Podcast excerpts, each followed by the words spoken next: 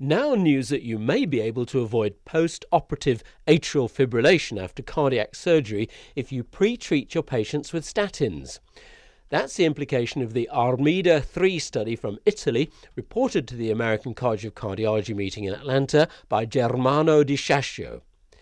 He told me it could be due to the modulation of inflammation which statins can achieve. Why did we test statins and in particular atorvastatin? Well, we had had a previous experience in using atorvastatin in the ARMYDA 1 trial, which demonstrated that uh, pre-treating patients undergoing coronary angioplasty with uh, 40 milligrams atorvastatin for a week protected them from myocardial necrosis during the angioplasty itself. So we had experience in handling this drug. Incidentally, a little parenthesis to what I'm saying, this was not a sponsored trial by the industry producing the drug. It was a single center, self organized, so to speak, and unfunded study uh, that had only scientific reasons, and this is probably the reason why the study is by nature small, because we didn't have the funds to support huge multi-center international prospective randomized trials. But we did it in our institution, and I think we got significant results anyway. What indeed were the results of the ARMYDA study? Okay. We pre treated patients undergoing elective cardiac surgery with cardiopulmonary bypass to 40 milligram of atorvastatin versus placebo. The total number of enrolled patients are 200, 101 randomized to atorvastatin, 99 to placebo.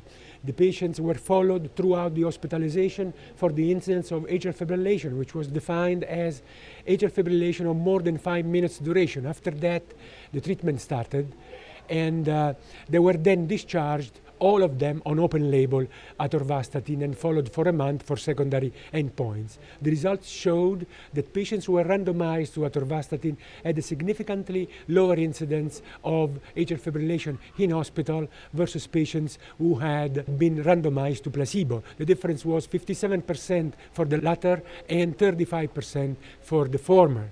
And this is a significant difference. Uh, we did find that we decreased the duration of hospitalization hospitalization in the patient receiving atorvastatin.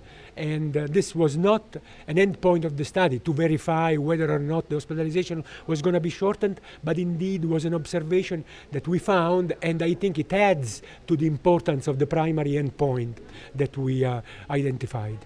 What are the lessons then coming out of this that you think you would now pass on to clinicians?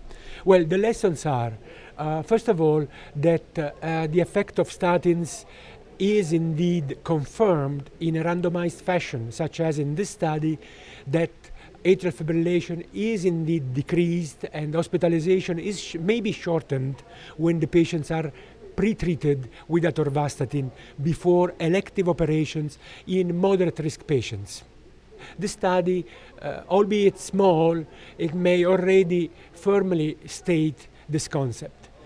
What we don't know yet is the effect of such a pretreatment on other cardiac surgical settings, such as patients with a higher risk, patients with more emergent procedures, patients who undergo off pump surgery, rather than cardiopulmonary bypass, which per se may be a risk factor, or, uh, for example, elderly patients or other patients that can uh, have uh, higher risk factors for recurrence of atrial fibrillation postoperatively. But briefly, the category of patients that you do now heartily recommend the use of statins for avoiding postoperative atrial fibrillation would be which category? Will be the category that has been studied in this, uh, in this randomized trial that are elective patients, patients with cardiopulmonary bypass, and uh, patients who have no previous history of atrial fibrillation.